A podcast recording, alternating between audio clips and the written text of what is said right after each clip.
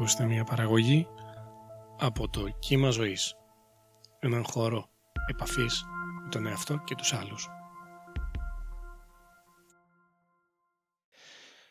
Τα αποσιοποιητικά επικοινωνούν άγχος. Τι έχεις αγάπη μου; Τίποτα.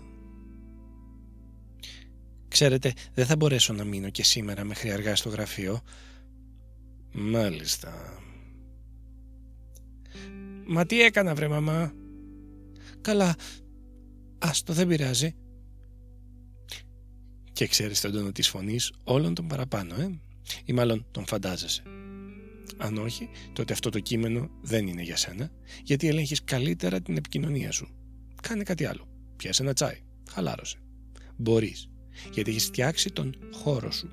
Και εν τέλει, στον κόσμο που ζεις, η επικοινωνία είναι κυριολεκτική. Για σένα που καταλαβαίνεις κάτι περισσότερο από αυτά που γράφονται στα παραπάνω, πώς σου φαίνονται; Έχεις ακούσει παραλλαγές από τα παραπάνω; Έχεις πει τα παραπάνω; εντάξει, δεν θα πω τίποτα σε κανέναν. Εγώ τα ακούω γύρω μου, απέναντί μου, κάποιες φορές μέσα μου. Τι συναισθήματα μου προκαλούν; Έναν κόμπο στο στομάχι το κάθε ένα και έναν πόνο στο κεφάλι όταν τα ακούω ή θυμάμαι όλα μαζί σε μια μέρα. Γιατί; Γιατί μου προκαλούν στρες. Σχετίζονται με ένα άγχος που πάει πίσω δεκαετίες. Μου θυμίζουν αυτό του «Καλά, θα τα πούμε αργότερα». Και άντε να προσπαθώ να μην φανταστώ τι θα συμβεί αργότερα. Κάθε λεπτό έμοιαζε αιώνας και κάθε σκέψη γινόταν «Ωχ, είμαι κακό παιδί». Μήπως με μαύριζαν στο ξύλο αργότερα; Όχι καλέ. Μήπως φανταζόμουν βασανιστήρια για αργότερα; Ίσως. Στο κάτω-κάτω πολλά γίνονται βασανιστήρια για ένα πιτσιρίκι. Ακόμα και η βαριεμάρα του να μείνει κλεισμένο σε ένα δωμάτιο για μισή ώρα, μην πω δέκα λεπτά, χωρίς να κάνεις κάτι, αρκεί να είναι τιμωρία. Αυτό που όμως κάνει το αργότερα βασανιστικό είναι η ίδια η επικοινωνία. Όπως ο Μπετόβεν είπε και η σιωπή είναι μουσική. Έτσι καλό είναι να ξέρουμε πως και η σιωπή είναι επικοινωνία. Δεν μπορούμε να μην επικοινωνούμε όταν ο απέναντι έχει την προσοχή μου και εγώ τη δική του. Οπότε αυτό το τίποτα μπορεί να σημαίνει πολλά, αλλά δεν θα σου πω τώρα. Αυτή είναι η τιμωρία σου. Αυτό το μάλιστα και ειδικά τα αποσιοποιητικά του σημαίνουν περισσότερα με την ερώτηση «Μήπως κινδυνεύει η δουλειά μου» και το «Άστο» είναι μια εσχεμένη αποσύνδεση από ένα σημαντικό πρόσωπο με διπλό μήνυμα αφού το «καλά» μοιάζει τόσο άκακο αν δεν έχει αποσιοποιητικά. Αλλά τι συμβαίνει εκεί, γιατί τόσο άγχος για λίγες λέξεις; Μα διότι οι λέξεις είναι μόλις το 7% του νοήματος της επικοινωνίας, σύμφωνα με ερευνητές του Χάρβαρτ. Το υπόλοιπο 93% είναι ο τόνος της φωνής, η στάση του σώματος, η έκφραση του προσώπου, είναι αυτά τα αποσιοποιητικά που έγραψα και εννοούν περισσότερα από όσα λέω. Και εδώ καλούμε να καταλάβω τι κοινό έχουν οι παραπάνω επικοινωνίες. Αν μάλιστα τα έχεις ακούσει κι εσύ, θα καταλαβαίνεις πως κάποιος φταίει. Μάλιστα, αυτή η μαγική λεξούλα φταίει είναι ακριβώς το μήλον της έρηδος. Κυριολεκτικά. Το φταίω είναι ένα κατάλοιπο της νηπιακής κατανόησης του κόσμου. Όταν πετάξω ένα αντικείμενο αυτό θα πέσει. Συνήθως θα το μαζέψουν και θα μου το ξαναδώσουν. Και εγώ θα το ξανακάνω γιατί είναι μαγικό. Μα πώς μπορώ να ελέγξω έτσι τον κόσμο μου. Για την ακρίβεια είναι ένα από τα λίγα πράγματα που μπορώ να ελέγξω. Ούτε καν το σφιχτήρα μου. Οπότε μαθαίνω πως όταν κάνω κάτι και το καταλάβουν οι άλλοι, τότε φταίω. Αν είναι κακό, τότε θα έχει τιμωρία. Η συνέπεια είναι άμεση. Κάποιος πρέπει να φταίει για αυτό που έγινε.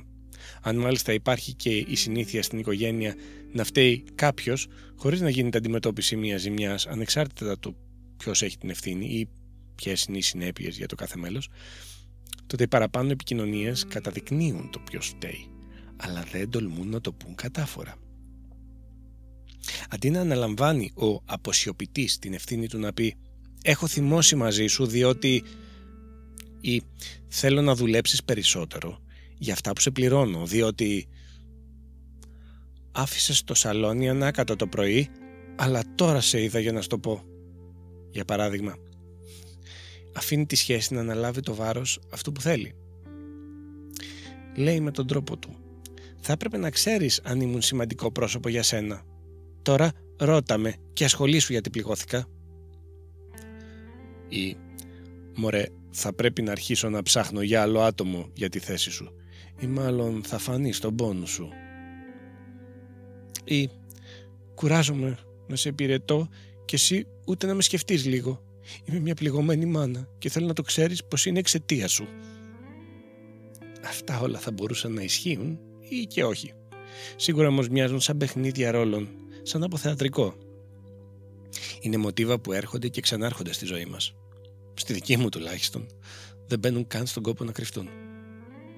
Ωραία τα λες. Και λοιπόν, αφού τα ακούω, τι κάνουμε τώρα, θα μου πείτε. Θα απαντήσω πως η επικοινωνία, αν και φαίνεται αυτονόητη, δεν είναι. Επικοινωνία είναι κάτι που έμαθα, μαθαίνω και μπορώ να ξαναμάθω. Αλλά αυτή τη φορά διαφορετικά. Μπορώ να επικοινωνώ διαφορετικά, ώστε να έχω καλύτερη εμπειρία από τις συναναστροφές μου. Μπορώ να φτιάξω τους διαλόγους μου που χρειάζομαι για να μου κοστίζει σε αγχώς πολύ λιγότερο η καθημερινότητά μου. Είτε πρόκειται για κάποια δύσκολη συζήτηση, είτε μια αντίθεση γνώμης, είτε μια επίλυση διαφοράς με κάποιους σημαντικούς. Μπορώ μάλιστα να πω πως η διαλεύκανση του μυστηρίου αυτών των αποσιοποιητικών με βοηθά να επιλέξω τις σχέσεις μου, δηλαδή το που θα διαθέσω την ενέργεια και το χρόνο μου. Μάλιστα, όταν καταφέρνω να βρίσκω τον τρόπο, ένα είδος αυγού του Κολόμβου, μετά θα αναρωτιέμαι, μα φυσικά, πώς δεν το έκανα έτσι παλαιότερα είναι ο τρόπος που επιλέγω τη μουσική της σιωπής για να καταφέρνω πολλά περισσότερα. Τελικά θέλω να καταφέρνω να πετάξω τη συλλογή γραμματοσύμων μου από το κακό που μου έκανε ο τάδε πριν από τρία τέρμινα και να ελαφραίνω αντί να βαραίνω στην κάθε μέρα μου. Η ουσία είναι πως μαθαίνοντας να επικοινωνώ έρχομαι σε επαφή με τον εαυτό μου και αναλαμβάνω την ευθύνη των συναισθημάτων μου η λειτουργική επικοινωνία μαθαίνεται. Μια απλή αρχή είναι για παράδειγμα να μάθω να διαχωρίζω τι είναι έτοιμα προς τον συνομιλητή μου και τι απέτηση. Αρκεί να σκεφτώ πώς θα αισθανόμουν αν αρνηθεί. Αν το συνέστημα είναι τόσο δυσάρεστο, τότε χρειάζεται συζήτηση. Αν μάλιστα καταλαβαίνω πως πιθανόν να κρύβεται μια απέτηση στα λεγόμενα του άλλου, τότε χρειάζεται και άλλη συζήτηση. Για παράδειγμα, τα πράγματα που δεν θα εξαφανιστούν μόνα τους. Τα αποσιοποιητικά κρύβουν παγιδευμένα συναισθήματα που χρειάζονται να αεριστούν και να πέσει πάνω τους το φως του ηλίου. Αλλιώς θα γίνουν μούχλα ή θα κακοφορμήσουν σαν πληγές. Πλέον υπάρχουν μέθοδοι και γνώση για να μάθω να απαντώ στα δύσκολα αποσιοποιητικά. Πλέον ξέρω πως για να απαντήσω χρειάζεται να είμαι πρώτα εγώ καλά στο κέντρο βάρος μου και να μην προτιμώ τη σιωπή αποφεύγοντας το φόβο ή το θυμό γιατί στις σχέσεις αυτά αθρίζονται με τον καιρό. Προσπαθώ λοιπόν τα αποσιωπητικά να τα απαντώ όποτε έχω την αντοχή γι' αυτό. Αν δεν την έχω τη στιγμή που εμφανίζονται, φροντίζω να ενημερώνω τον συνομιλητή μου πως έχω λάβει κάποιο μήνυμα και θα ήθελα να μου πει περισσότερα, το συντομότερο δυνατό, στον κατάλληλο χρόνο που αποφασίζουμε μαζί. Η σιωπή μου κοστίζει λιγότερο τότε.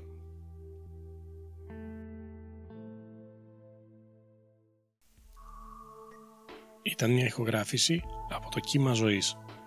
Μπορείτε να μας βρείτε στο κύμαζωής.gr, facebook, linkedin και twitter. Ευχαριστούμε για το χρόνο σας και καλή συνέχεια.